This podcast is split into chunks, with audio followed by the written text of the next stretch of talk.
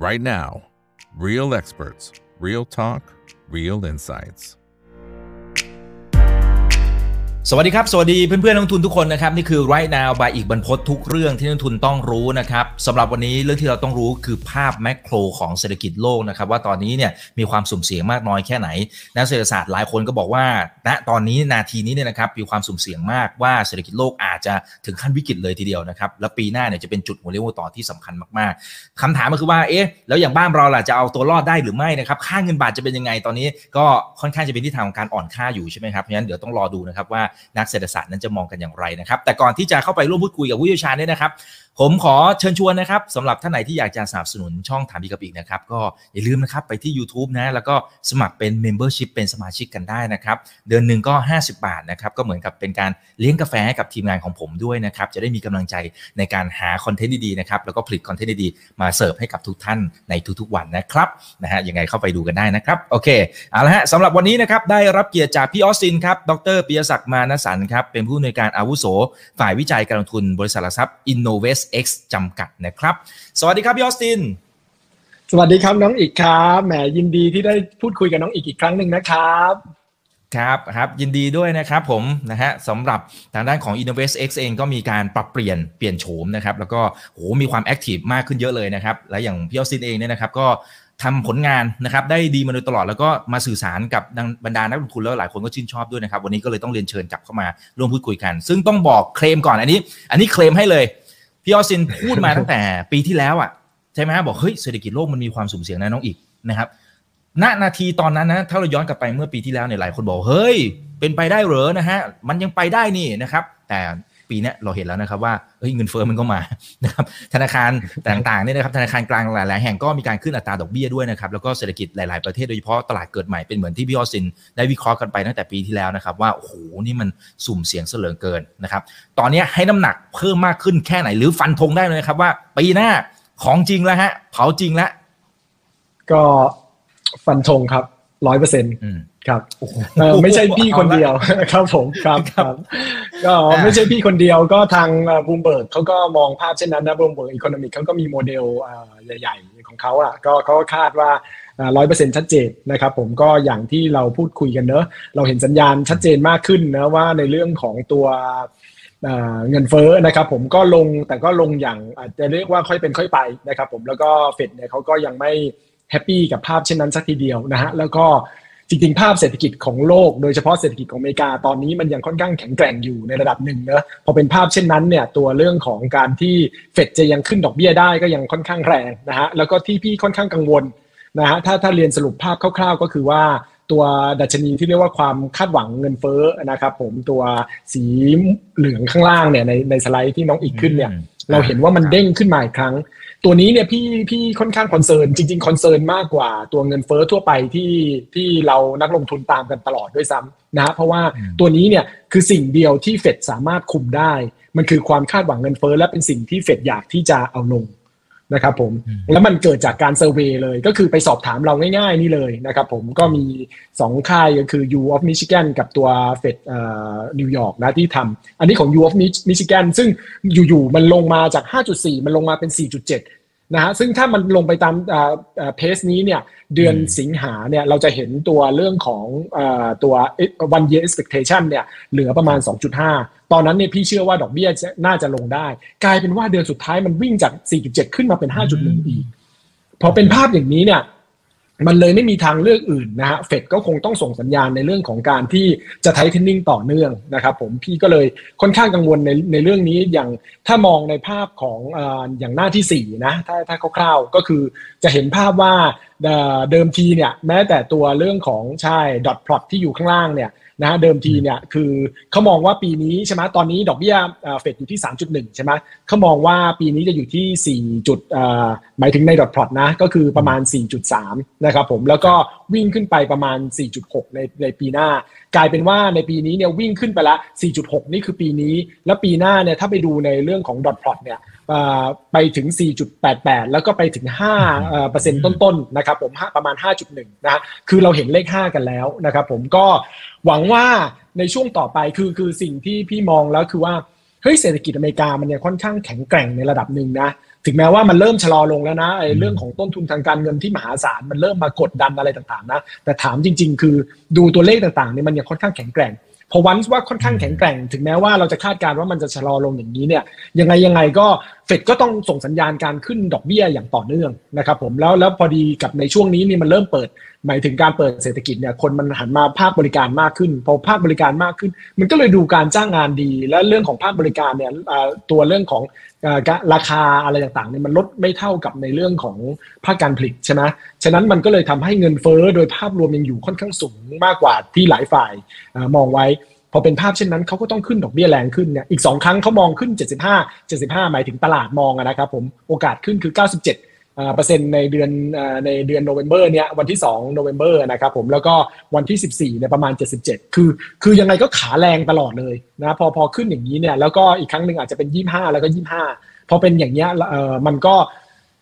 แน่นอนความเสี่ยงมันก็จะทำให้เศรษฐกิจมีความเสี่ยงค่อนข้างมากใช่ไหมแค่แค่ณปัจจุบันนี้เนี่ยตัวเรื่องของดอกเบี้ยก็ยังขึ้นไปค่อนข้างเยอะจนทำให้ผลตอบแทนพันธบัตรเนี่ยตัว 10 ปีเนี่ยก็วิ่งขึ้นไป ซึ่งดอกเบี้ยพันธบัตรเนี่ย อย่างที่พี่เคยเรียนน้องอีกไปในรายการนะครับ ว่าดอกเบี้ยพันธบัตร 10 ปีเนี่ยเป็นตัวสำคัญ เพราะว่าเวลาเราคำนวณถ้านักการเงินคงทราบกันดี เราใช้ risk free rate คือคือตัวที่เป็นเบสมันคือตัว 10 ปีใช่ไหมแล้วก็คูณ risk premium ฉะนั้นยังไงก็ตามเนี่ยวันว่าตัว risk free rate มันเด้งขึ้นมา 4%กว่าอย่างเงี้ย risk premium ก็ต้องดันขึ้นไปอีก ฉะนั้นต้นทุน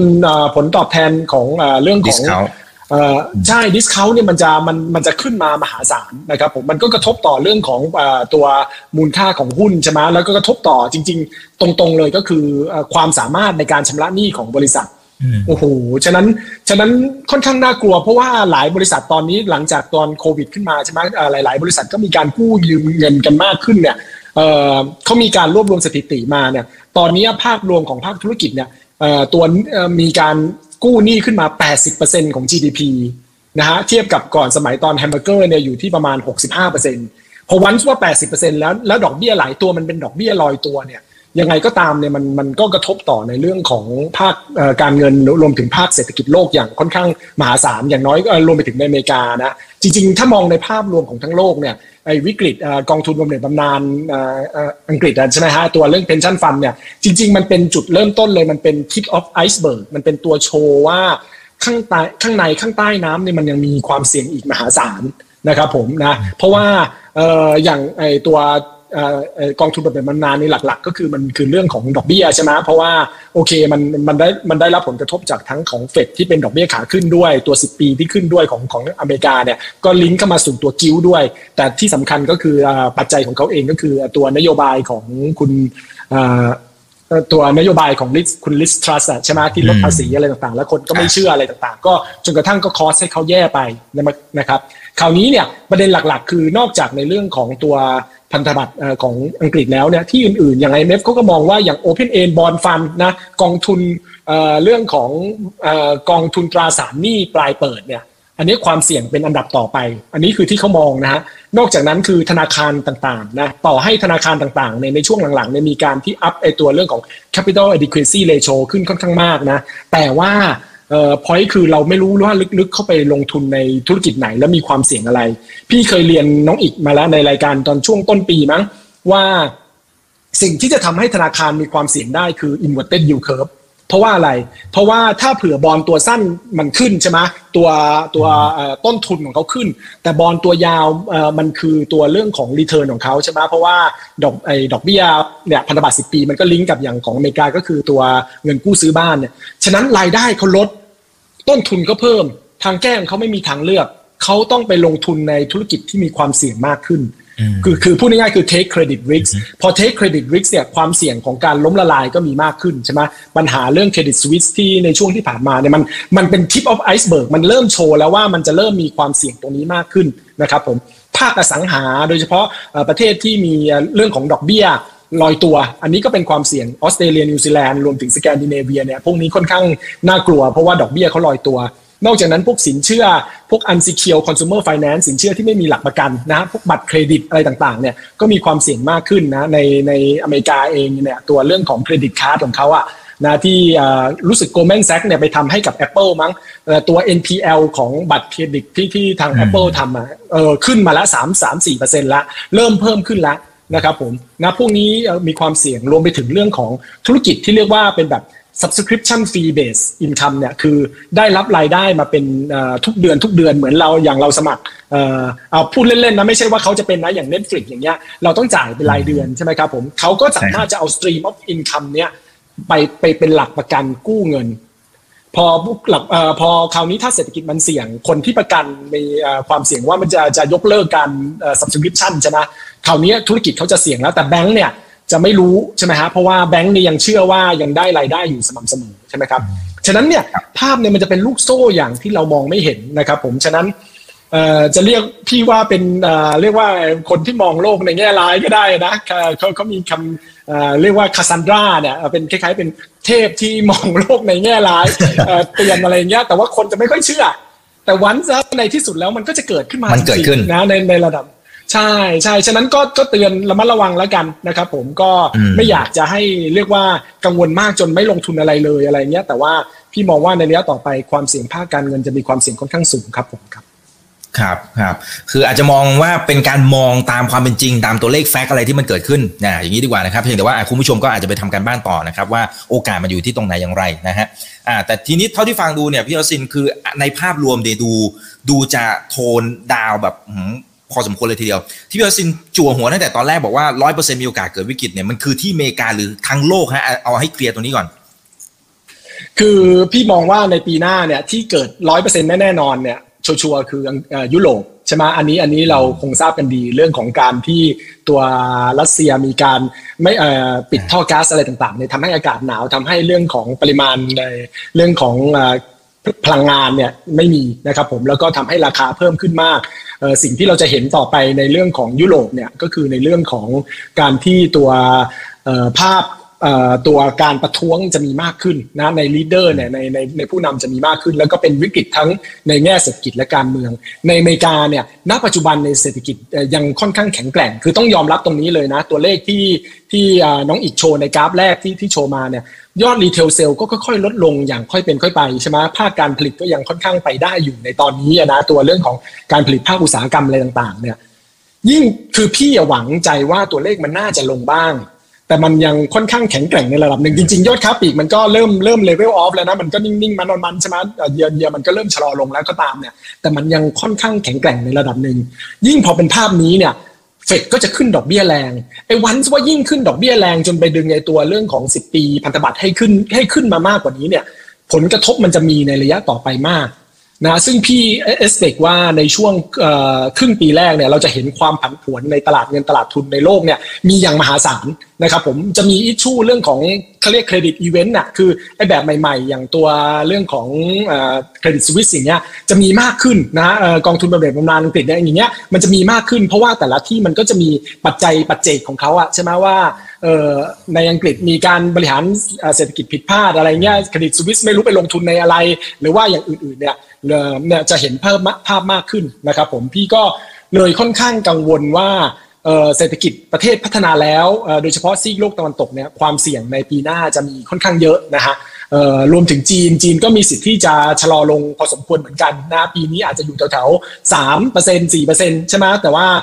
ในปีหน้าเนี่ยก็แม้ว่า IMF เขาจะมองว่าจะสามารถขึ้นได้ แต่ว่าก็คงต้องติดตามเหมือนกันเพราะนโยบายของทางสีจิ้นผิงในการที่ในช่วงที่ประชุมพรรคคอมมิวนิสต์ท่านก็ชัดเจนนะว่าตัว zero covid ก็ยังใช้อยู่นะ common prosperity dual circulation ก็ยังอัดอยู่ ฉะนั้นเรื่องภาพอย่างนี้ก็ยังไม่ยังยังไม่หายไป ฉะนั้น ความเสี่ยงในจีนก็ยังมีแต่ว่าถ้าดู relatively คือเปรียบเทียบแล้วเนี่ยจีนยังอาจจะโอเคกว่าในเรื่องของอังกฤษโทษครับอังกฤษยุโรปแล้วก็อเมริกาในในระดับหนึ่งในปีหน้านะครับผมในขณะที่ ประเทศตลาดเกิดใหม่ ณ ปัจจุบันและกันเอางี้ ณ ปัจจุบันเนี่ยพี่มองว่าภาษียังค่อนข้างดีกว่าในระดับหนึ่งยังไม่ได้ไม่ได้แย่มากนักนะพี่ก็ลงไปทำการบ้านในเชิงลึกมาว่าเฮ้ยตัวดัชนีต่างๆเนี่ยมันภาพมันเป็นยังไงอะไรยังไงนะครับผมซึ่งซึ่งก็พอดูภาพแล้วเนี่ยก็ถือว่าคือพี่ก็แบ่งภาพเป็นค่อนข้างหลายหลายส่วนเลยสี่ห้าส่วนเลย ซึ่งพอไปศึกษาลงลึกๆแล้วนะณปัจจุบันนะครับผมต้องต้องยอมรับว่าตัวเรื่องของความเปราะบางของเขาเนี่ย น้อยกว่าประเทศเจริญแล้วนะครับผมเราถึงสังเกตในช่วงนี้เนี่ยเป็นปัญหาของประเทศเจริญแล้วที่เป็นเป็นปัญหาใหญ่ใช่ไหมว่ามีปัญหาแม้แต่อังกฤษก็ตามที่ที่เราเห็นเนี่ยแต่ว่าประเทศกำลังพัฒนาเนี่ยณปัจจุบันเนี่ยเรายังเห็นภาพว่ามันมันมันไม่ได้มากนักนะครับผมก็อาจจะมี4ี่ห้าตัวในเรื่องของมาตรวัดที่เดี๋ยวเดี๋ยวไว้เราคุยกันต่อไปได้ครับผมครับครับอ่าพี่ออซินจะดูเลยไหมครับ หรือว่าจะจะเอาทางฝั่งของอเมริกาให้จบก่อน อ่าแล้วแต่น้องเลย อ่า เอาเอาคุยคุยก่อนเลยก็ได้นะไหนๆก็เอเชียนก่อนเลยก็ได้นะครับ ผมก็อันนี้คือเรื่องของเออพี่ก็ศึกษามานะฮะอย่างที่ได้ได้ได้ได้เรียนน้องอีกเป็นการเบื้องต้นนะเนอะว่าเออเราก็ไปศึกษามาลงลึกว่าในในเอเชียเนี่ย ความเสี่ยงของเขาเนี่ยมีมากน้อยแค่ไหนนะครับ ผมก็พี่ก็แบ่งการศึกษาเป็น 5 ด้านเนะก็คือในเรื่องของภาพของเศรษฐกิจนะครับผมมาอันแรกนี่ดูเรื่องของ growth กับ inflation นะว่าถ้าเศรษฐกิจดีเรื่องของ inflation ไม่สูงเนี่ยแสดงว่าเขาเขาเขาค่อนข้างโอเค อันที่ 2 ดูเรื่องของค่าเงินนะดูเรื่องความเสี่ยงของค่าเงินอันนี้ดูทั้งเรื่องของ current account ดูเรื่องของตัว reserve ว่ามีมากน้อยแค่ไหนยังไงนะ แล้วก็อันที่ 3 ก็ดูเรื่องของ capital flow นะว่าในช่วงที่ผ่านมาเขามีเงินทุนไหลเข้ามาประเทศเขาเยอะไหม ถ้าเทียบกับ GDP ฉะนั้นถ้ามีเยอะเนี่ยมันก็มีสิทธิ์ที่จะไหลออกได้เยอะนะครับผม อันที่ 4 พี่ก็ดูในเรื่องของภาคการคลังนะพี่ก็ดูว่า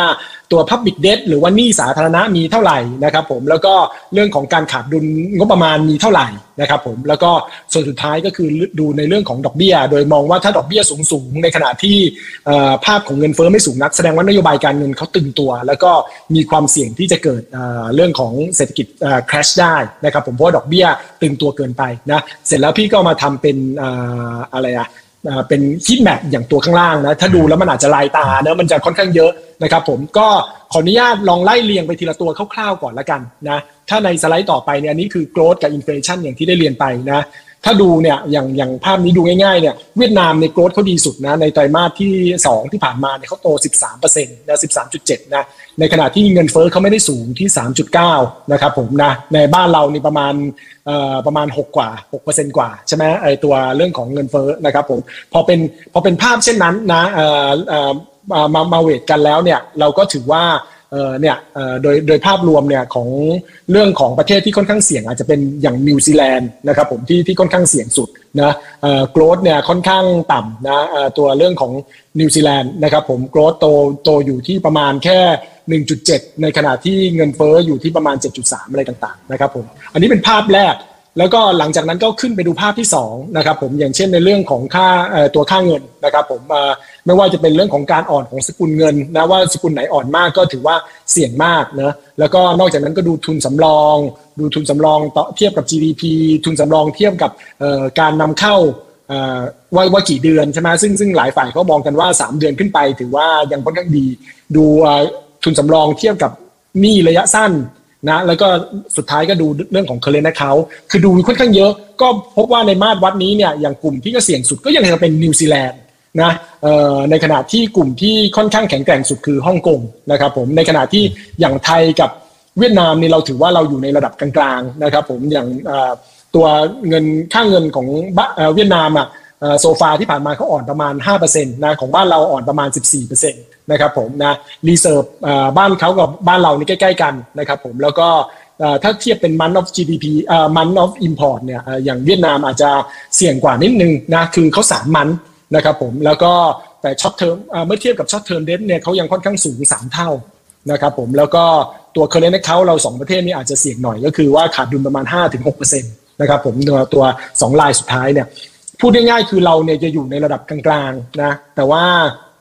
ทั้งทั้งเวียดนามแล้วก็ทั้งไทยนะแต่ว่าประเทศที่ค่อนข้างเสี่ยงอย่างที่เรียนไปก็คือจะเป็นประเทศแบบตัวตัวนิวซีแลนด์นะหรือไม่ก็ออสเตรเลียนะฮะออสเตรเลียก็ค่อนข้างเสี่ยงจะเห็นว่าลายบนสุดแดงฉีดทั้งหมดเลยเข้มเลยครับแดงเข้มเลย ใช่ใช่ reserve ต่อ GDP ก็ต่ำ reserve ต่อ month นับ import หนึ่ง month นะ reserve ต่อ short term debtศูนย์จุดหนึ่งนะฮะก็คือว่ามีหนี้ มีหนี้ระยะสั้นมหาศาลถ้าไหลออกก็ซวยอะพูดง่ายนะครับผมนะฉะนั้นเนี่ยพี่เลยเอาความเห็นส่วนตัวแล้วกันนะครับผมก็ก็แล้วกันว่าถ้าสำหรับพี่แล้วพี่ยังไม่ค่อยกังวลเวียดนามมากนักนะแต่ก็ต้องยอมรับว่าตัวเลขเวียดนามเนี่ยหายไปสักพักหนึ่งเหมือนกันตัวตัวทุนทุนสำรองใช่ไหมเขาประกาศถึงเดือน 6 หลังจากนั้นเขาเขาไม่ได้ประกาศไปก็หลายฝ่ายถ้าถ้ามอง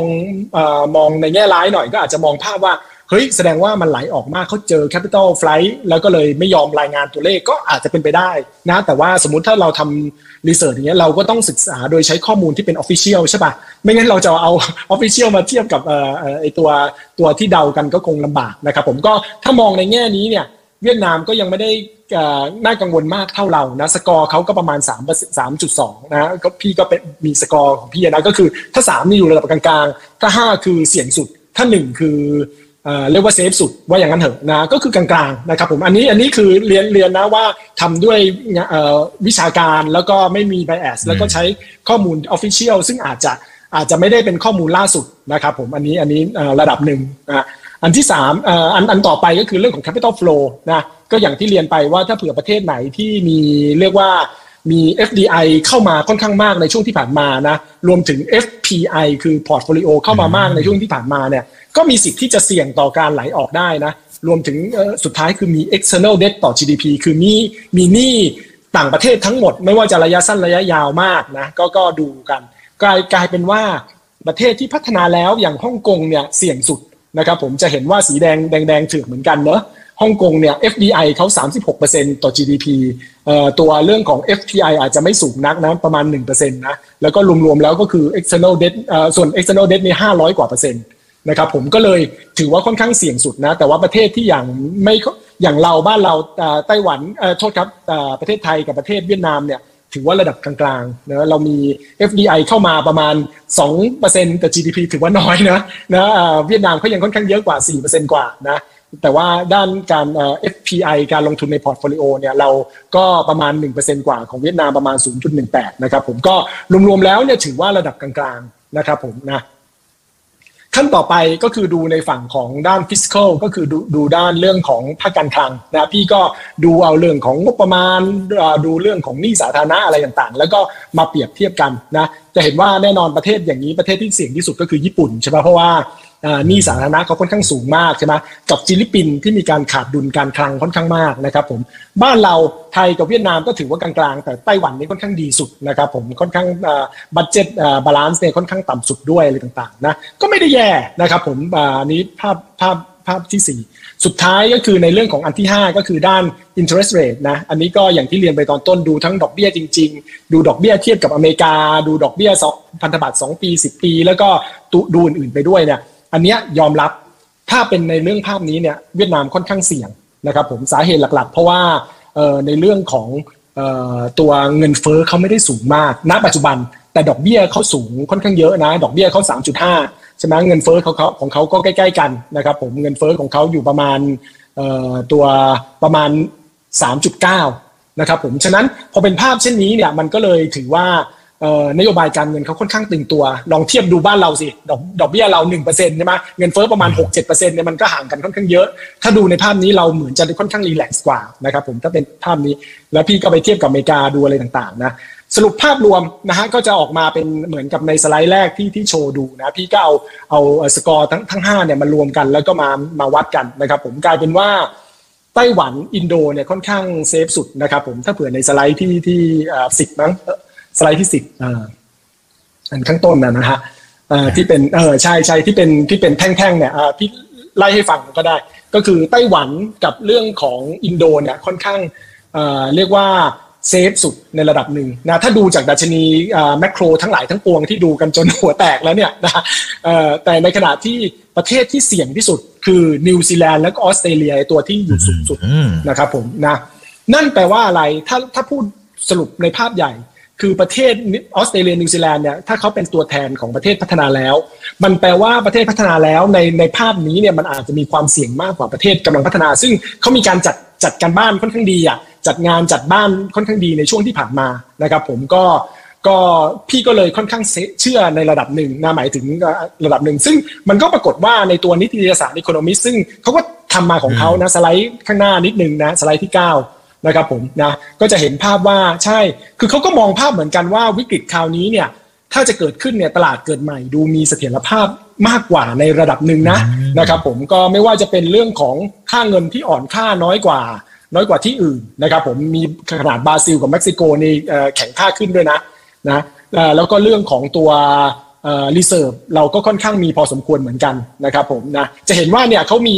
quote ไทยบาท มี quote เรื่องไทยแลนด์มาตลอดเลยนะ คือแบบเขาค่อนข้างโอเคในในในภาพนี้นะ รวมไปถึงเรื่องของหนี้ต่างๆ เนี่ย เราก็มีหนี้ต่างประเทศในค่อนข้างต่ำนะ อันนี้เขาเอ่อเอ่อกราฟสุดท้ายนี่เขาโค้ดไอตัวเรื่องของหนี้ของรัฐบาลนะครับ ผมก็จะเห็นว่าหนี้ของเราต่างประเทศนี่แทบจะเป็นศูนย์เลยส่วนใหญ่เรากู้ในประเทศ ฉะนั้นเราก็ไม่มีความเสี่ยงในเรื่องของ ถ้าค่าเงินอ่อนค่ามากเราต้องจ่ายในเรื่องของตัวตัวมูลนี้ที่สูงขึ้นแปลงเป็นแปลงเป็นเงินบาทอะไรต่างๆเนี่ยก็ไม่นะครับผมฉะนั้นโดยสรุปภาพณปัจจุบันพี่ก็เลยมองมองค่อนข้างมองว่าตัวเรื่องของตลาดเกิดใหม่เนี่ยค่อนข้างเซฟกว่านะครับจะแง่ของการเศรษฐกิจหรือว่าในการลงทุนก็ได้ในระดับหนึ่ง แต่ก็ต้องยอมรับนะครับผมอันนี้ก็ยอมรับเลยว่า เพราะว่าวิกฤตมันยังจะมีหมายถึงมันจะมีต่อแล้วมันจะแรงขึ้นเรื่อยๆใช่ไหมจากการที่ดอกเบี้ยอเมริกามันจะขึ้นมากกว่าดอกเบี้ยหมายถึงจะขึ้นไปอีกใช่ไหมในขณะที่บ้านเราเนี่ยอาจจะขึ้นหมายถึงในใน emerging market อาจจะขึ้นได้ไม่มากนะนะครับ อันนี้ก็จะยอมรับว่าเป็นความเสี่ยงแต่ในปัจจุบัน ภาพที่จะเห็นว่าเสี่ยงกว่าคือในประเทศพัฒนาแล้ว โดยเฉพาะภาคเอกชนของประเทศพัฒนาแล้วนะครับผมก็เลยที่เกิดมาให้น้องอีกเมื่อตอนต้นใช่ไหมพวกพวกเรื่องของจะแบงก์หรือจะอะไรต่างๆเนี่ยก็เลยถือว่าก็ต้องกังวลว่ามันมีความเสี่ยงมากขึ้นครับผมครับครับแต่ในท้ายที่สุดเนี่ยประเทศที่พัฒนาแล้ว develop market นะครับกับประเทศที่ เป็นตลาดเกิดใหม่มันก็เป็นคู่ค้ากันนะครับพี่ยอสินคือในท้ายที่สุดสมมุติว่าทางฝั่งของ DM เนี่ยเขาไปนะเหมือนกับที่พี่ยอสินได้วิเคราะห์กันไว้เนี่ยนะครับว่ามีความเสี่ยงแล้วเกิดสมมติเขาไปหมดละนะสุดท้ายมันก็กระทบชิงมาอยู่ดีหรือเปล่า ต่อให้เราบอกว่าเรามีความแข็งแรงในมุมต่างๆนะแต่ว่าเราเป็นคู่ค้าที่สำคัญมากๆครับ ถูกถูกต้องครับในที่สุดเนี่ยโลกมัน globalization ถึงแม้มันจะดี globalize ในระดับหนึ่งนะแต่มันก็ยังห่างห่างจากกันไม่ได้เนี่ยก็เลยเชื่อว่ามันก็ในที่สุดมันก็กระทบเราในระดับหนึ่งนะแต่อาจจะ อาจจะไม่มากเท่า โดยเฉพาะยาวพูดถึงไทยเลยละกันนะอย่างของไทยเราไซเคิลเศรษฐกิจเรามันเป็นขาขึ้นจะขึ้นแรงขึ้นอ่อนก็ก็แล้วแต่มุมมองนะแต่ว่าอย่างแบงค์ชาติเขาก็มองว่าปีนี้โต 3.3 เท่าเท่าที่เรามองเลยนะ แล้วก็แต่ของเขามองปีหน้าเนี่ยประมาณ 3.8 มันคือคือเป็นขาขึ้นอยู่ แต่พี่เนี่ยมองกับพี่มองว่าปีนี้ยังจะโตดีแต่ปีหน้าเราจะชะลอลงนะครับผมจริงๆเฮาส์ใหญ่ๆ หรือแม้แต่ทางการยังไม่ได้มองอย่างพี่เลยนะ เออเพราะว่าเนี่ยเขาคือเขาเชื่อว่าปีปีหน้าก็จะดีกว่าปีนี้เหมือนคนเราทุกคนนะก็จะคิดว่าต่อไปจะดีกว่าปัจจุบันนะครับ ผมก็ก็เป็นไปได้ แต่ว่าสิ่งที่เขามองว่ามันจะไปดีต่อก็คือเรื่องของการส่งการท่องเที่ยวที่จะกลับเข้ามาใช่ไหมโดยเฉพาะถ้าเผื่อจีนเปิดประเทศนักท่องเที่ยวจีนกลับเข้ามา ซึ่งโซฟาเรายังไม่เห็นภาพนี้และหลายฝ่ายก็มองว่าอย่างน้อยถึงไตรมาสหนึ่งแล้วที่ที่จะเป็นภาพอย่างนั้น แต่ว่าสิ่งที่สำคัญที่สุด ก็คืออย่างที่น้องอีกตั้งขึ้นมาก็คือเรื่องของการค้าใช่ไหมเรามีการส่งอย่างประเทศเราเนี่ยมีการส่งออกร้อยยี่สิบเปอร์เซ็นต์นะครับผมหมายถึงส่งออกนำเข้าโดยภาพรวมเนี่ยร้อยยี่สิบเปอร์เซ็นต์ GDP ตัวเรื่องของนั่นเป็นเศรษฐกิจที่เปิดมาก เขาแย่เราก็แย่ ปีนี้ปีที่ผ่านมาเนี่ยล่าสุดเนี่ยยังจะเห็นว่าตัวการส่งออกเราโตประมาณ4ประมาณ7%อะไรแถวนี้ใช่ไหมครับ ส่งออกไปจีนติดลบ 20%ส่งออกไปอเมริกาไปยุโรปยังยังไปได้อยู่นะยังประมาณโตประมาณ 4 ประมาณ 5 คือใกล้ ๆ กับภาพรวมส่งออกอยู่ปีหน้าถ้าเขาแย่แล้วเราจะแย่ไหมก็มันก็น่าคิดเหมือนกันนะแล้วก็ส่งออกก็ฐานค่อนข้างสูงแล้วเหมือนกันนะครับผมฉะนั้นอันนี้ก็ก็จะเป็นปัจจัยหนึ่งนะถ้าส่งออกแย่ลงแล้วมันจะกระทบต่อเรื่องของภาพของเศรษฐกิจไหมนะครับผมก็น่าจะกระทบในระดับหนึ่งถึงแม้ว่า เศรษฐกิจบ้านเราเนี่ยมันจะเริ่มเป็นขาขึ้นการบริโภคการอะไรต่างๆนะแต่ว่าพี่ก็เชื่อว่าเรื่องของดอกเบี้ยที่เริ่มเป็นขาขึ้นนะครับผมตอนนี้เรายังจะไม่เห็นภาพหรอก แต่ต่อไปเนี่ยมันจะเริ่มกระทบนะครับผมมันจะใช้เวลาประมาณปีหนึ่งนะฮะสิบสองเดือนในการที่ตัวการส่งผ่านของภาคการเงินมันใช้เวลานะครับผมฉะนั้นปีหน้าเนี่ยพี่มองว่ามันจะชะลอลงกว่าปีนี้นะครับผมแล้วก็สิ่งที่จะเห็นก็คือเรื่องของการเรื่องของการ โลนเนี่ยการกู้เงินอะไรต่างๆเนี่ยโกรดมันก็จะเริ่มลดลงมากขึ้น NPL ก็อาจจะเริ่มขึ้นบ้าง แต่ว่าแบงก์ก็อาจจะมีการบริหารจัดการที่ดีในระดับหนึ่ง แต่ว่าที่อาจจะต้องระมัดระวังมากกว่าก็คือเรื่องของความผันผวนทางการเงินนะจากนี้ไปจนถึงปีหน้าเนี่ยความผันผวนทางการเงินเรื่องของค่าเงินเรื่องของต่างๆเนี่ยมันจะจะเห็นมากขึ้นในอนาคตครับผมครับ ครับอ่าไหนๆพี่ยอดซินก็แตะเรื่องของค่าเงินนะครับ แล้วก็ความผันผวนนะครับของตลาดเงินตลาดทุนด้วยนะครับ เพราะฉะนั้นก็ต้องไปที่ภาพนี้ด้วยนะครับ ว่าโอ้พี่ยอดซินพี่ยอดซินมองมีโอกาสถึง 40 เลยเหรอ ตอนนี้สามแปดก็กว่าแล้วแหละ ใช่สามแปดใช่สามแปดคือครับก็อ่าพี่เข้าใจว่าก็อ่าเคยเรียนน้องอีกไปนะครับว่าเรื่องของค่าเงินเนี่ยพี่ดู2 currency เป็นหลักนะก็คือเรื่องของตัวเยนกับตัวหยวนนะครับผมว่าถ้าเยนมันไปแตะร้อยห้าสิบ หยวนแตะแปดเนี่ยยังไงบ้านเราก็คงต้องไปด้วย เพราะว่าบ้านเราก็วิ่งไปกับภูมิภาค แล้วก็แบงก์ชาติเขาก็ส่งสัญญาณชัดเจนว่าเขาไม่คือการอินทวีนของเขาเนี่ยเพื่อที่จะให้วิ่งไปกับภูมิภาค โดยที่เขาไม่ได้แคร์เรื่องเลเวลมากขนาดไหนเพียงแต่ให้มันสมูทแค่นั้นเองก็จะเห็นว่าที่ผ่านมาเนี่ยค่าเงินเราแข็งเอออ่อนค่าไปประมาณ 13-14%เนี่ยก็คือก็คือไปกับภูมิภาคเส้นม่วงๆนะครับผมนะไม่ได้แรงเท่าญี่ปุ่น แต่ก็เรียกว่าอินโดเขาก็เขาก็แข็งน้อยกว่าเราอออ่อนน้อยกว่าเรานะครับผมซึ่ง ภาพในระยะต่อไปเนี่ยมันจะมีประมาณ4อ่ประมาณ 4 ปัจจัยนะครับผมที่จะทำให้เงินบาทมีสิทธิ์ที่จะอ่อนได้ อย่างแรกก็คือการที่เฟดขึ้นดอกเบี้ยต่อเนื่องใช่ไหมในขณะที่บ้านเราหรือว่ารวมถึงในภูมิภาคเราแทบจะขึ้นไม่ได้มากนักใช่ไหมญี่ปุ่นเนี่ย yield curve control อยู่ต่อเนื่องเลยจนค่าเงินต้องมา intervene ใช่ปะเอ่ออย่างจีนก็มีการลดดอกเบี้ยไปในช่วงที่ผ่านมาใช่ไหมบ้านเราก็ขึ้นอย่างค่อยเป็นค่อยไปอะไรต่างๆ ฉะนั้นอันเนี้ยจะเป็นเรื่องอันแรกที่เงินเอาออกจากเรื่องของฟันฟลูนะช่วงช่วงที่ผ่านมาอาทิตย์สองอาทิตย์ที่ผ่านมาเนี่ยเราก็เริ่มเห็นเงินออกจากเรื่องของตลาดพันธบัตรมากขึ้นนะมาถ้าตัวเลขถ้าเท่าที่เห็นล่าสุดเนี่ยก็จะเห็นว่าสัปดาห์ที่แล้วนะครับผมเราเรา เราฉายกันวันจันทร์นะเนอะก็สัปดาห์ที่แล้วเนี่ยตัวเงินเงินไหลออกมากว่าหมื่นล้านนั้นในเรื่องของตลาดพันธบัตรนะครับผมอันนี้อันแรก อันที่ 2 ก็คือเรื่องของเอ่อก็เรียนไปแล้วเรื่องของค่างเงินหยวนค่างเงินเยนนะอันที่ 3 ก็คือเรื่องของการที่แบงก์ชาติบริหารจัดการค่างเงินนะครับผมได้ให้สอดคล้องกับภูมิภาคและอันที่ 4 ที่สำคัญคือดุลบัญชีเดินสะพัด อันนี้พี่กังวลนะครับผมเมื่อต้นอาทิตย์ที่แล้วเนี่ยได้ไปตัวเรื่องของประชุมนักวิเคราะห์กับทางแบงก์ชาติ ก็สอบถามผู้บริหารแบงก์ชาติไปท่านผู้บริหารนะดรศักดิ์ภพก็ยังเชื่อมั่นนะฮะว่าเขาเชื่อว่าดุลบัญชีเดินสะพัดจะเริ่มกลับมาสมดุลได้ในปลายปีจะทำให้ทั้งปีในขาดดุลอยู่หน่อยๆประมาณ 2%กว่าแต่พี่กังวลว่าตอนนี้เนี่ยมันก็ขาดดุลไปแล้ว 3% 3.6%นะครับผมนะแล้วส่งออกมันก็มีแนวโน้มที่แย่ลงในขณะที่ท่องเที่ยวเนี่ย ถ้าจะทำให้ในเรื่องของรายได้จากนักท่องเที่ยวเข้ามานะครับผมเพื่อที่จะมาทดแทนกับเรื่องของตัวการส่งออกที่ที่ที่ที่ดีแต่ว่าการนำเข้ามันดีกว่ามากทำให้เราขาดดุลการค้านะถ้าจะให้ทำอย่างนั้นเนี่ยตามที่พี่คำนวณก็คือว่านักท่องเที่ยวต้องเข้ามา 14 ถึง 20 ล้าน ถึงจะทำให้การขาดดุลเนี่ยอยู่ที่ประมาณ2%ถึงถึงบาลานซ์ทั้งปีนะครับผมอันนี้อันนี้พูดถึงภาพทั้งทั้งปี ณ ปัจจุบันมันขาดดุลประมาณ 3.6% GDP นะครับผมพี่ก็ไปช็อกตัวเลขเนี่ยให้ให้ทำเรียกว่า sensitivity analysis อะโดยที่เอาตัวเรื่องของสมมติฐานอื่นๆ อย่างน้ำมันเท่าเดิม export โต 10% import โต 20%เนี่ยตารางตารางขวามือบนหน่อยนึงอะจะเห็นว่าไอ้ตัวที่น่ากลัวใช่ ไอ้ตัวที่น่ากลัวตัวที่พี่เล่นอย่างเดียวคือนักท่องเที่ยวเพราะว่านักท่องเที่ยวโซฟาเนี่ยเข้ามาอยู่แล้วทั้งปีเนี่ยนะตัวเลขถึงเดือนเดือน8เนี่ยประมาณ4ล้าน3นะครับผมแต่ว่าเดือน9เนี่ยตัวเลขอาจจะเห็นเร็วๆแล้วก็ตามนะแต่ว่าของจริงเนี่ยคือ4 4ล้าน3นะฉะนั้นถ้าจะให้ได้อีก 10 ล้านเนี่ยสี่เดือนหลังจะต้องได้ให้ได้เดือนละล้านห้าถ้าเป็นเท่านี้เนี่ยการคำนวณของพี่คือดุลบัญชีเดินสะพัดจะขาดดุลประมาณ 3.9% GDP ก็ พี่ก็กังวลอยู่เหมือนกันอาจจะโมเดลอาจจะอาจจะมือแรงไปหน่อยทำแง่ร้ายไปหน่อย แต่ว่ามันสูงนะเออมันสูงแล้วเขาเล่นเขาที่ขาดดุลขนาดนี้ยังไงมันก็เป็นตัวช่วยค่าเงินไม่ได้ คือเรียนเรียนน้องอีกกับท่านผู้ชมอย่างนี้แล้วกันใช่ไหมค่าเวลาดูค่าเงินเนี่ยมันดูสองสองบัญชี มันดูดุลบัญชีเดินสะพัดใช่ไหมก็คือการค้าการขายจริงๆนะเงินท่องนักท่องเที่ยวจริงๆอีกอันหนึ่งคือดู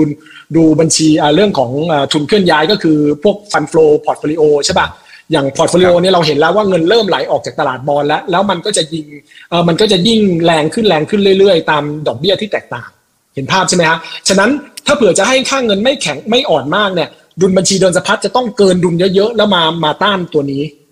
มาต้านตัว portfolio นะครับผมซึ่ง so far เนี่ยตอนนี้เนี่ยพูดเล่นๆก็คือว่านักท่องเที่ยวเป็น the แบกอะ คือแบกมันหมดทุกอย่าง เพราะเพราะการค้าเอ่อการค้ามันก็เริ่มแย่ลงใช่ไหมวันที่ว่าการค้าเริ่มเริ่มแย่ลงแต่อยากให้รายได้เข้ามามากแสดงท่องเที่ยวต้องเข้ามามหาศาลนะครับ ผมก็ก็เลยค่อนข้างจะเรียกว่าหนักใจนิดนึงก็อาจจะว่าได้ในในจุดนี้นะครับผมนะด้วยภาพอย่างนั้นก็เลยเชื่อว่าถ้าถ้าด้วยด้วยสมมติฐานเบสเคสเนี่ยนักท่องเที่ยวมาประมาณ 10 ล้านคนเนี่ย ก็ในขณะที่เงินไหลออกจากฝั่งของดุลบัญชีทุนเคลื่อนย้ายด้านไฟแนนซ์นะก็ทำให้เรื่องของ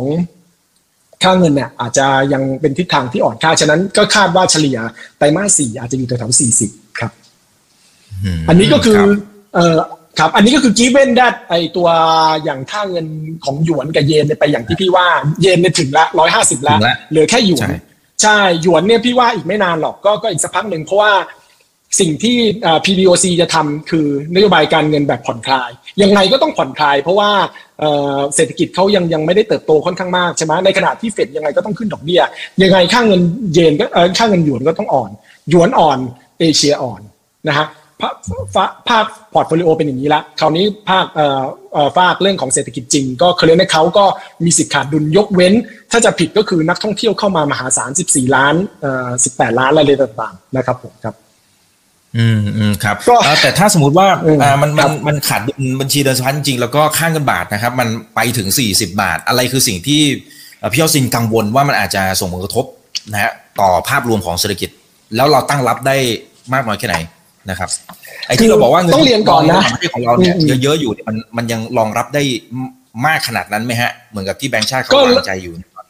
ก็รองรับได้ในระดับหนึ่งรองรับในเซนที่ว่า เขาจะใช้เงินสำรองบริหารจัดการให้มันค่าเงินมันค่อยๆ อ่อนอย่างค่อยเป็นค่อยไป ถ้าเผื่อมันจะไป 40 ด้วยการที่ตัวเยนกับหยวนไปอย่างที่พี่เรียนไปนะร้อยห้าสิบเยนกับแปดหยวนเนี่ยเขาก็ไม่เขาก็ไม่เข้าไปฝืน สัญญาณเขาคือชัดเจนนะครับว่าว่าเป็นภาพนั้น ฉะนั้นมันมีทางที่จะไหลไปได้ แต่พอไหลไปเนี่ยพี่ค่อนข้างกังวลอย่างนี้ว่า พอบาทที่อ่อนลงเนี่ยมันจะไปทำให้การนำเข้า สินค้าที่เป็นสกุลดอลลาร์มันแพงขึ้นซึ่งหลักๆ ก็คือน้ำมันพอมันแพงขึ้นเนี่ยมันก็ต้องส่งผ่านมาเข้าสู่ในเรื่องของของตัวเงินเฟ้อในประเทศไทยนะมันก็เลยจะกลายเป็นว่าแบงก์ชาติอาจจะจำเป็นต้องถ้าเผื่อเงินเฟ้อกลับมาขึ้นอีกนะซึ่งจริงๆพี่มองเหมือนแบงก์ชาติว่าเงินเฟ้อมันพีคไปแล้วแล้วมันควรจะลดลง แต่ถ้ามันขึ้นอีกเนี่ยก็ เป็นไปได้ว่าเขาอาจจะต้องทำนโยบายการเงินที่แรงขึ้น ซึ่งซึ่งมันก็จะไม่ดีนะครับผมแต่ว่าประเด็นเนี้ยก็คุยกับทางผู้บริหารแบงก์ชาตินะครับผมเขาก็มองภาพว่าการส่งผ่านระหว่างค่าเงินบาทอ่อนกับเรื่องของเงินเฟ้อเนี่ยเขามองว่าไม่สูงเขาก็มีโมเดลของเขาอะนะพี่ก็ฟังก็ด้วยความเคารพเนี่ยก็ก็ก็ก็ก็ก็ฟังอยู่นะฮะแต่ว่าในมุมหนึ่งพี่ก็แอบสงสัยว่าอ้าวแล้วตอนที่เนี่ยบาทล่วงล่วงล่วงเอามา ต้นปีมันอยู่ประมาณสามสองสามสามตอนนี้วิ่งเข้ามาอตอนช่วงไตรมาสสองไตรมาสสามอยู่ที่สามสี่สามห้าสามหกอะไรลงมาเนี่ย เงินเฟ้อเราไปเจ็ดเปอร์เซ็นต์อะใช่ไหมคือคือคือมันไอตัวเลขเศรษฐกิจมันก็ได้ระดับหนึ่งอะอย่างพี่เป็นนักเศรษฐศาสตร์พี่ก็คาดการด้วยด้วยวิชาการได้ระดับหนึ่ง แต่พอในในที่สุดแล้วมันมันก็เออมันก็มีภาพเซนต์อย่างนี้หรือเปล่า ก็เอาเอางี้สรุปง่ายๆ ก็คือกังวลว่าอย่างถ้าน้ำน้องอีกถามว่าแบบ เฮ้ยถ้าบาทมันไหลไป 40ในสิ่งอะไรจะเกิดขึ้นพี่กังวลว่าเงินเฟ้อมันอาจจะกลับขึ้นมาอีก แล้วทำให้นโยบายการเงินอาจจะต้องตึงตัวมากขึ้น ซึ่งจะไปกดดันเศรษฐกิจในประเทศที่ยังฟื้นตัวอย่างเปราะบาง อันที่หนึ่งอันที่สองคือวันว่าดอกเบี้ยขึ้นเงินกู้ไอหมายถึง growth loan growth อาจจะต้องลดลง loan growth ลดลดลงเนี่ยเสร็จมันจะยังไม่แย่ตอนนี้ แต่มันจะไปแย่อีกสี่ quarter นะพี่ลองทำสถิติดูจะเห็นภาพเลยคือ คือภาพมันลิงก์กันอย่างนี้ฉะนั้น เศรษฐกิจปีนี้จะไม่แย่มากนะ จนไปถึงนั่นแต่ว่าปีต่อไปถ้าต้องขึ้นดอกเบี้ยแล้วขึ้นดอกเบี้ยแรงๆ มากๆเนี่ยเศรษฐกิจจะจะจะแย่นะครับ ผมก็ก็เลยค่อนข้างกังวลในจุดนี้ครับผมครับอ่าครับโอเคนะครับอตอนนี้เห็นภาพของทั้งอเมริกาแล้วก็บ้านเรานะฮะและตลาดเกิดใหม่แล้วด้วยนะครับ ทีนี้ผมขอย้อนไปนิดนึงนะฮะทางฝั่งของยุโรปเองอย่างในช่วงปลายสัปดาห์ที่ผ่านมานะครับ ก็มีการประกาศลาออก นะฮะจากท่านนายกรัฐมนตรีนะครับของประเทศอังกฤษก็คือคุณลิสทัสนะครับซึ่งจริงๆพี่ออสตินเองก็เป็นคนทักผมมาเองด้วยนะครับนั้นผลกระทบที่เกิดขึ้นเนี่ยนะฮะมันมันค่อนข้างจะปั่นป่วนเลยทีเดียวในแวดวงของการวงการเมืองอะไรต่างๆเนี่ยนะครับ แต่ตอนนี้เราเริ่มเห็นส่งผลกระทบต่อภาคการเงินมากน้อยแค่ไหน แล้วพี่ออสตินกังวลไหมสำหรับประเด็นของอังกฤษนะครับ ที่ตอนนี้มันกำลังเกิดการเปลี่ยนแปลงในเชิงของผู้นำอยู่นะครับ พี่ว่ามันก็เอ่อมันก็แย่เลยนะครับ ผมอังกฤษนี่ปัจจัยลบค่อนข้างหลายประการนะในช่วงใกล้ๆอะก็คือตั้งแต่ Brexit เป็นต้นมาเนอะแล้วก็มาตัวเรื่องของบอริสจอห์นสันนะครับผมแล้วก็มาในภาพของเออพอเกิดเรื่องแรงๆขึ้นก็มีการเปลี่ยนใช่ไหมเปลี่ยนแล้วก็มาเป็นลิสลิสทรัสซึ่งก่อนหน้านี้เนี่ยก็มีการแข่งกันระหว่างคุณริชาร์ด ริชี่สุนัคนะครับผมก็เราหลายฝ่ายคงจำกันได้นะอดีตรัฐมนตรีคลังซึ่งซึ่งที่เป็นเชื้อเชื้อชาติอินเดียเนี่ยนะครับผมกับคุณลิสทรัสเนี่ยแล้วก็ปรากฏว่าคุณลิสทรัสนี่ได้ไป เพราะว่าตอนนั้นก็คือหาเสียงแล้วก็คนที่เลือกคือสมาชิกพรรค Conservative นะซึ่งเน้นในเรื่องของเออตัวคุณลิสทรัสเนี่ยหาเสียงมาในแง่ของการที่จะใช้นโยบายการคลังแบบผ่อนคลาย โดยโดยอ้างอิงมาร์กาเร็ตแทตเชอร์นะแล้วก็ใช้ในเรื่องของการลดภาษี ไม่ว่าจะเป็นการลดภาษีคนคนรวยนะครับผมนะโดยหวังว่าพอลดภาษีแล้วเนี่ยมันก็จะทำให้เรื่องของการลงทุนเพิ่มมากขึ้นนะรวมไปถึงลดภาษีบุคคลธรรมดานะแล้วก็รวมถึงตัวภาษีนิติบุคคลด้วยนะครับผมก็ภาพคือ นโยบายของของคุณลิสทัสเนี่ยก็ไม่ได้ผิดหรอกนะถ้าว่าหมายถึงในภาพใหญ่นะในในแง่ถ้าเผื่อมองว่าแค่เศรษฐกิจชะลอลงเนี่ย แต่ตอนนี้ภาพมันคือมากับในเรื่องของเงินเฟ้อสูงใช่ไหมเมื่อเงินเฟ้อสูงเศรษฐกิจชะลอลงนะแล้วก็ทำนโยบายการคลังแบบผ่อนคลายมากๆเนี่ย ตลาดก็มองว่าอ้าวแล้วอย่างนี้จะไปหาเงินที่ไหนมาใช้ล่ะใช่ไหมเพราะว่าถ้าเศรษฐกิจชะลอลงมาก มันก็แปลว่า รายได้ที่เป็นภาษีเข้ามากลับมาสู่ตัวรัฐบาลอังกฤษก็น้อยลง พอน้อยลงมันก็ขาดดุลมากขึ้น ขาดดุลมากขึ้นก็ต้องออกพันธบัตรมากขึ้น ออกพันธบัตรมากขึ้นดอกเบี้ยก็ต้องพุ่งสูงขึ้น ตลาดก็คิดเป็นโลจิกแบบนี้ก็เลยทำให้ตัวบอลเรียกว่ากิ้วอะของเขาเนี่ยในพันธบัตร10 ปีเนี่ยมันเด้งขึ้นเยอะอย่างสไลด์ก่อนหน้านะครับผมถ้าถ้าเห็นภาพเนี่ยเออก็คือเนี่ยเรียกว่าเป็นวิกฤต พันธบัตรเลยก็ว่าได้จะเห็นว่าหลังจากที่คุณลิสทัสเข้ามาเนี่ยผลตอบแทนพันธบัตรก็วิ่งขึ้นต่อเนื่องเนอะอันนี้คือ 10 ปีนะวิ่งขึ้นมาจนกระทั่ง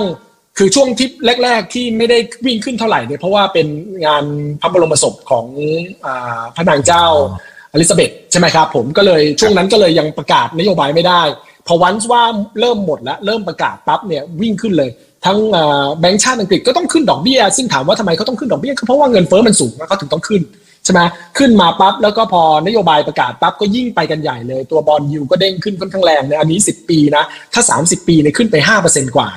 นะครับผมแล้วก็แล้วก็แรงมากแล้วก็อย่างที่เราคงทราบกันดีแล้ว ก็คือตัวกองทุนบำเหน็จบำนาญของอังกฤษแล้วก็เลยมีปัญหาเพราะว่าเขามีการทำธุรกรรมที่เกี่ยวข้องกับตัวเรื่องของ พันธบัตรนี้ค่อนข้างมากใช่ไหมครับผมก็เลยทำให้เขามีปัญหาไป แล้วก็เรื่องของทำดิลิเวอรี่อะไรต่างๆ ด้วยก็ขาดทุนค่อนข้างมหาศาลนะครับผมก็พอเป็นภาพนั้นก็เลย Bank of England ก็ต้องเข้ามาอัดฉีด QE เข้ามาช่วยมันก็คามตลาดได้ในระดับหนึ่งนะแต่พอวันว่า Bank of England เริ่มประกาศนะเมื่อกลางต้นต้นกลางสัปดาห์ที่แล้วเนอะที่ประกาศว่าไม่ไม่ทำต่อแล้วใช่ไหมไม่ทำต่อแล้วยิวก็เด้งขึ้นอีก ใช่ไหมจนในที่สุดคุณลิสทรัสก็ต้องปลดตัวรัฐมนตรีคลังท่านก่อนออก ใช่ใช่ก็ยังไม่ไม่คุณอะไรอะ คุณควาซีควาร์เต็งใช่ไหมเออก็ต่อให้ปลดแล้วก็ยังช่วยได้ไม่ไม่มากนักนะ คุณเจเรมี่ฮันต์ก็มา แล้วก็มีการยูเทิร์นใน policy ที่เกี่ยวข้องกับภาคเรื่องของตัวภาษีทั้งหมดเนี่ยก็ช่วยได้บ้างนะครับผมแต่ว่าไม่ไม่ได้มากนะจนกระทั่งเขาต้องรีไซน์เองพอเขารีไซน์พันธบัตรก็เริ่มลดลงบ้าง แต่สังเกตว่าขึ้นมาสูงเลยเนาะขึ้นมาสูงกว่าก่อนที่จะอะไรอะก่อนที่จะมีการคุณลิสทรัสเข้ามาเนะและรวมไปถึงเรื่องของค่างเงินปอนด้วย หลายฝ่ายก็มองภาพเลยว่าต่อไปค่างเงินปอนก็คือเหมือน currency emerging market currency แล้วนะในขณะที่ emerging แบบเราเนี่ยดูเหมือนจะโอเคในระดับหนึ่งหรือเปล่านะ แต่ว่าของของตัวอังกฤษเนี่ยก็เงินปอนเนี่ยที่เคยเป็นอันดับหนึ่งมหาอำนาจของโลกนี่ก็เป็นมหาศาลนะครับผมก็เป็นความเสี่ยงค่อนข้างมากครับผมครับ ครับสามารถพูดได้อย่างครับว่าจบยุครุ่งเรืองของอังกฤษแล้วฮะพูดคำนี้ได้ไหมแมนพี่พี่ค่อนข้างเชื่อมั่นนะครับเอ่อเรียกว่ามั่นใจแล้วกันว่าว่ามันมันจบแล้วในระดับหนึ่งจริง ๆ ก็ด้วยความเคารพเอ่ออย่างสูงนะฮะต่อต่อพระนางเจ้าอลิซาเบธนะแต่ว่ายุคที่ท่านอยู่ในช่วง 70 ปีเนี่ยเป็นยุคตอนต้นที่ท่านเข้ามาใหม่ ๆ สมัยเป็นเป็นควีนเป็นยังควีนเนี่ยนะฮะจนกระทั่งมาจนถึงก่อนที่ท่านจะสิ้นพระชนไปเนี่ย ก็เป็นความค่อยๆ เสื่อมถอยของอังกฤษเป็นลำดับนะอันนี้เท่าที่พี่มองนะตั้งแต่เข้ามาใหม่ๆ แล้วตอนนั้นก็มีปัญหากับเรื่องของอียิปต์ในสงครามคองสุเอตแต่ตอนนั้นอังกฤษนี่คือมหาอำนาจลำหนึ่งนะ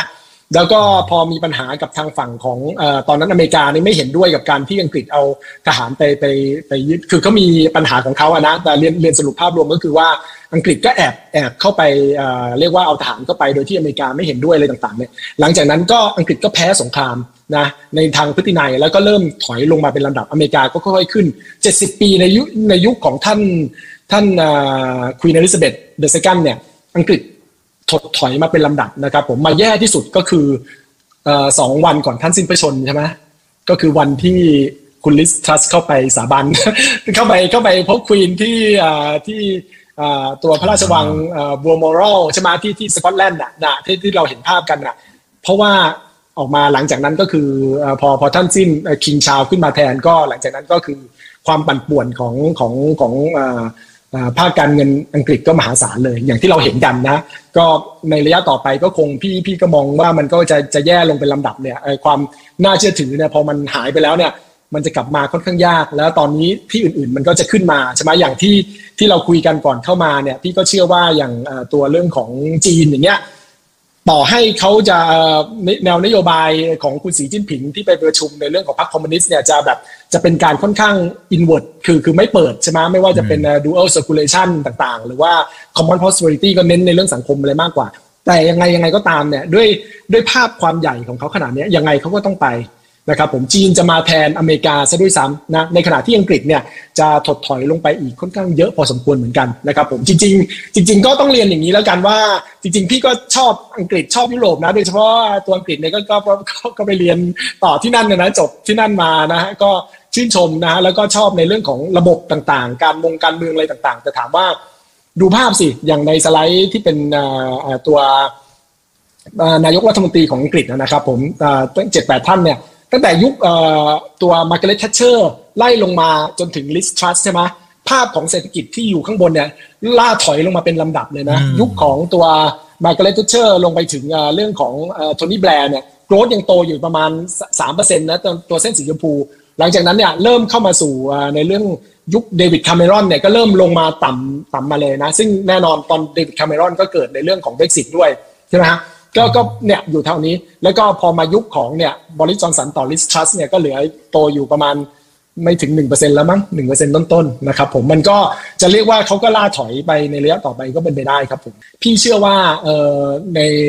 ผู้นำในระยะต่อไปจะยากมากนะในการที่จะดูแลทั้งเศรษฐกิจที่ตกต่ำและเงินเฟ้อที่ค่อนข้างสูง และนโยบายการคลังแรงๆทำไม่ได้จะทำแต่นโยบายเอ่อเรียกเรียกว่าการคลังแบบตึงตัว หรือถ้าถ้าเราจำศัพท์กันได้เขาเรียกศัพท์ว่า austerity measure ใช่ไหมถ้าจำกันได้สมัยวิกฤตอ่านี่สาธารณยุโรปแบบที่รัดเข็มขัดกันมหาศาลเนี่ยเศรษฐกิจแย่แล้วยังต้องรัดเข็มขัดลองคิดภาพดู โอ้โห ยังไงคือไม่ไม่สนุกแน่นอนนะครับผมยกยกตัวอย่างรายการอาจจะด้วยความด้วยความเคารพนะครับผมก็คืออย่างอย่างประเทศไทยเนี่ยก็ที่มีข่าวเหมือนกันว่าจะทำนโยบายเรื่องของของขวัญปีใหม่หรือว่าอะไรต่างๆเนี่ยซึ่งถามว่ามันช่วยประชาชนไหมมันก็ช่วยแต่ ณปัจจุบันนี้เนี่ยเศรษฐกิจไทยมันค่อยๆเริ่มเป็นขาขึ้นนะครับผมรวมไปถึงเรื่องเงินเฟ้อเรายังค่อนข้างสูงอยู่ และที่สำคัญที่สุดก็คือว่างบมันมันไม่มีแล้วอะนะฮะไอตัวเงินกู้ตัวเรื่องของช่วยโควิด 1.5 ล้านล้านอะใช่ไหมหนึ่งล้านครั้งหนึ่งแล้วก็ 5 0 0แสนล้านในช่วงที่ผ่านมา มันใช้หมดแล้ว มันใช้ไปกับในเรื่องของมาตรการต่างๆ ที่ช่วยม .33 เรารักกันอะไรหมดแล้วเนี่ยจะมา จะหาตรงไหนมาเติมอีกผมก็คนค่อนข้างสงสัยพี่ก็ค่อนข้างสงสัยนะครับ ผมว่าว่าจะเติมมากน้อยแค่ไหนยังไงนะก็เรียนฝากไว้แล้วกันนะครับ ผมว่าวินัยการคลังก็สำคัญในระดับหนึ่งนะ จริง ๆ ก็อาจจะเป็นภาพที่แปลกเพราะว่าพี่เนี่ยแต่ก่อนก็จะค่อยอยากที่จะเห็นนโยบายการเงินการคลังแบบผ่อนคลายนะแต่ว่าโอเคณตอนนี้มันเห็นภาพว่าการทำผ่อนคลายเกินไปโดยเฉพาะด้วยภาพที่ความเสี่ยงมันมีมากขึ้นอย่างเงี้ยมันก็จะทำให้ มันมันทำได้ลำบากนะครับ ผมก็ก็ก็ฝากไว้แล้วกันครับผมครับ อ่าครับผมอ่าโอเคนะครับ ทีนี้สิ่งที่ทางด้านของพี่ออสตินวิเคราะห์มาตั้งแต่ตอนต้นรายการจนถึงตอนนี้นี่เผื่อแป๊บเดียว 50 นาทีแล้วนะครับจะเห็นว่าหลาย ๆ จุดเนี่ยดูแล้วจะมีความสุ่มเสี่ยงพอสมควรเลยทีเดียว ซึ่งมันก็ไปสะท้อนที่เดี๋ยวมีภาพหนึ่งที่พี่ออสตินนะครับเอาตัวเลขมาให้เราดูกันแบบชัด ๆ เลยนะครับว่าบรรดาผู้จัดการกองทุนเนี่ยเขามีความคิดเห็นกันอย่างไรนะฮะ ปรากฏว่าเนี่ยมันก็เป็นอย่างนี้แหละเพราะเพราะมันเห็นทุกคนเห็นว่ามันมันเริ่มมีความเสี่ยงเสร็จปั๊บเขาก็เริ่มมีมุมมองในเชิงลบนะฮะสำหรับการลงทุนในทางฝั่งของตลาดหุ้นด้วย แต่ในอีกในย่าหนึ่งนะพี่ออสินจริง ๆ ตอนนี้มันมันตลาดมันกลัวมากเกินไปหรือเปล่า หรือพี่พี่ออสินมองว่า มันยังไม่สุดมองไงฮะไอความกลัวนี้ยังไม่สุดหรืก็อเปถ้าล่าถ้ามุมมองพี่พี่เชื่อว่าของจริงมันจะมาอีกในระดับหนึ่งแต่ว่าแน่นอนนะครับผมเอ่อ ตลาดมันคือภาพใหญ่เนอะแต่ว่าสินทรัพย์หรือว่าตัวสินตัวจะหุ้นรายตัวหรือว่าจะสินทรัพย์รายจุดเนี่ยมันก็มีมีเขาเรียกอะไรอะมีปัจจัยพื้นฐานของแต่ละตัวแตกต่างกันนะครับผมมันก็อาจจะบางบางกลุ่มบางสินเรียกว่าบางสินทรัพย์ หรือว่าบางหุ้นเนี่ยก็ถือว่ามันเข้าสู่ระดับที่เหมาะสมสามารถที่จะลงทุนได้ ก็ แล้วแต่จะเลือกเลยนะครับผมแต่ว่าถ้าในภาพใหญ่อย่างที่น้องอีกได้ได้ได้เกิดมาเนี่ยจะเห็นภาพว่าณปัจจุบันนี้คือนักลงทุนเนี่ยมีมุมมองที่แง่ลบสุดๆนะไอตัวเรื่องของ Fund Manager Survey เนาะของทาง Bank of America เนี่ยก็ต่ำที่สุดตั้งแต่เขาทำ survey มาตั้งแต่ปี 2002อะคือต่ำกว่าสมัยแฮมเบอร์เกอร์อีกนะครับผมนะนอกจากนั้นเอ่อกังวลความเสี่ยงก็กังวลความเสี่ยงสูงสุดนะฮะเท่ากับสมัยช่วงแฮมเบอร์เกอร์เลย แล้วก็สูงสูงเท่ากันหรือว่าสูงกว่าสมัยโควิดซะด้วยซ้ำเนี่ยกราฟด้านขวามืออะเอ่อ จะความเสี่ยงด้านไหนก็ก็ก็เอาเข้ามาหมดเลยนะครับผมฉะนั้นฉะนั้นตอนนี้เนี่ยเป็นภาพความเสี่ยงมาก แต่ในในภาพนี้น่าสนใจอย่างหนึ่งคือว่าเอ่อตัวเรื่องของเอ่อความกังวลในเรื่องของคือแบร์ในแง่ของหุ้นเนี่ย all time high ใช่ไหมคือ all time อืมจะเรียกว่า all time low ก็ว่าได้ แต่ว่าเงินที่ flow เข้าไปสู่ในเรื่องของ equity ยังเป็นบวกอยู่นะ ยังจะเห็นว่ายังไอตัวเส้นสีฟ้าอ่อนยังเป็นบวกอยู่ ก็อาจจะมีคนครับที่คิดคอนเทเรียน แล้วก็ยังสามารถที่ยังจะเข้าลงทุนในภาพอย่างนี้ ก็ยังมีอยู่บ้างนะแต่ถึงแม้ว่าในในวิวโดยภาพรวมเนี่ยมันมันมันมันแย่แล้วก็ตามนะครับผมคือคือพูดง่ายๆคือเส้นสีฟ้าไอ้ยเส้นสีน้ำเงินเนี่ยคือเซอร์เวย์แต่ว่าเส้นสีฟ้าเนี่ยคือตัวเลขเงินจริงอ่าคือเงินจริงอินฟลูจริงเนี่ยยังไม่ได้แย่มากคือต้องเรียนอย่างนี้นะฉะนั้นมันก็ ถ้าเป็นภาพเช่นนี้ในกราฟซ้ายมือมันก็สะท้อนว่ามันมีบางคนคิดแบบที่น้องอีกถาม ว่าแบบเฮ้ยมัน bottom แล้วมันน่าจะไปได้ ฉะนั้นก็ยังลงทุนอยู่ในหุ้นอยู่บ้าง แต่ว่าถ้าถาม survey คนที่เนี่ยนักวิเคราะห์ที่ทาง Bank of America เขา survey มานะเขาทำตั้งแต่ปี 2002 เนี่ยก็คือมันแย่สุดนะครับผมก็ลองเลือกดูแล้วกันนะฮะหรือแม้กระทั่งในภาพต่อไปนะครับผมในสไลด์ต่อไปเนี่ยจะเห็นว่าอย่างตัวเรื่องของ liquidity สภาพคล่องที่อยู่ซ้ายบนเนี่ยนะครับผมก็ หลายฝ่ายก็มองว่า liquidity หรือสภาพคล่องของของตลาดเลยของของเศรษฐกิจเนี่ยมันมันมันไม่เอื้ออย่างมากต่อการทำต่อการ trade เนี่ยต่อการค้าเนี่ยจะเห็นว่ามันลงมาใกล้เคียงกับระดับแฮมเบอร์เกอร์กับระดับโควิดเลยนะครับผมก็ก็คงต้องก็ต้องดูอะแต่คือแน่นอนมันก็เห็นชัดเจนในตัว bond yield ที่มันเด้งขึ้นมหาศาลอย่างที่เราคุยกันเนอะอันนี้ไม่นับรวมเรื่องของ credit risk ที่มันจะเพิ่มมากขึ้นหรือ credit spread อะไรต่างๆ ที่มันจะเพิ่มมากขึ้นอีกนะครับผมนะ กราฟกราฟขวามือบนอันนี้มองว่าหลายฝ่ายมองว่าเฮ้ยแต่ยังไงก็ตามเนี่ยมีความเป็นไปได้แล้วนะที่เอ่อดอกเบี้ยเนี่ยจะมีมีโอกาสกลับทิศในสองใน 12 เดือนข้างหน้านะครับผมจะเห็นว่าไอ้ตัวเส้นสีน้ำเงินเนี่ยมองภาพว่าใน 12 เดือนข้างหน้าเนี่ยหลายหลายคนเลยนะสัก 20-30%เชื่อว่าดอกเบี้ยจะต้องเป็นขาลง ซึ่งพี่เนี่ยเอ่อจะเรียกฟันธงภาพนี้มาตั้งแต่ไหนแต่ไรแล้วก็ว่าได้นะครับตั้งแต่ต้นปีที่แล้วที่น้องอีกพูดมาเนี่ย นะครับผมแต่ว่าก็ตอนนี้ประมาณ 20%ของตลาดเนี่ยมองภาพเช่นนี้แล้วว่าเรื่องของตัวดอกเบี้ยเนี่ยจะจะเริ่มลดลงได้นะครับผมในในใน 12 เดือนข้างหน้า ส่วนสุดท้ายตัวสุดท้ายนี่คือเรื่องของอตัวผลประกอบการนะครับผมก็หลายฝ่ายเนี่ยมองภาพว่าตัวเรื่องของผลประกอบการเนี่ยจะจะแย่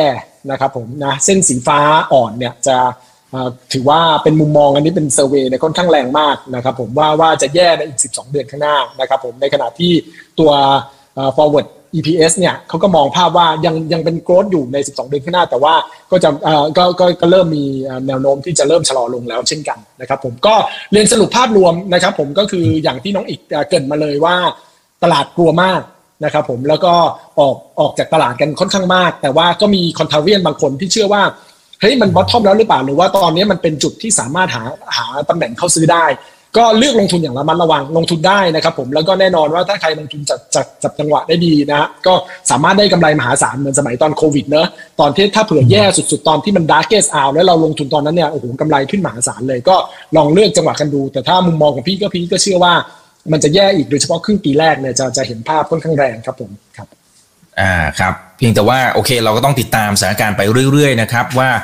สถานการณ์นั้นจะมีโอกาสถดถอยแล้วก็เกิดวิกฤตเนี่ยมากน้อยแค่ไหนอย่างไรนะครับ แต่ก็อย่าลืมนะครับ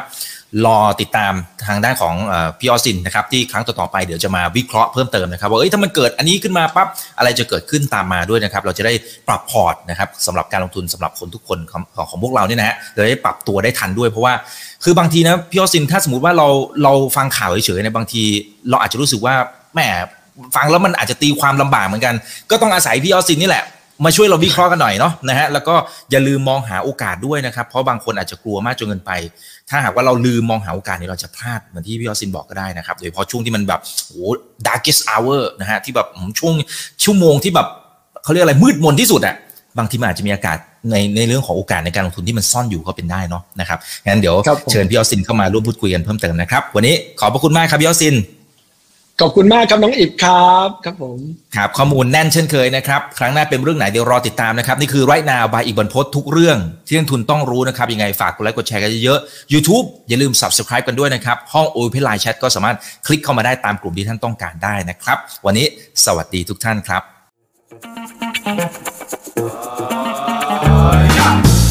ถ้าชื่นชอบคอนเทนต์แบบนี้อย่าลืมกดติดตามช่องทางอื่นๆด้วยนะครับ ไม่ว่าจะเป็น Facebook, YouTube, Line Official, Instagram และ Twitter จะได้ไม่พลาดการวิเคราะห์และมุมมองเศรษฐกิจ และการลงทุนดีๆ แบบนี้ครับ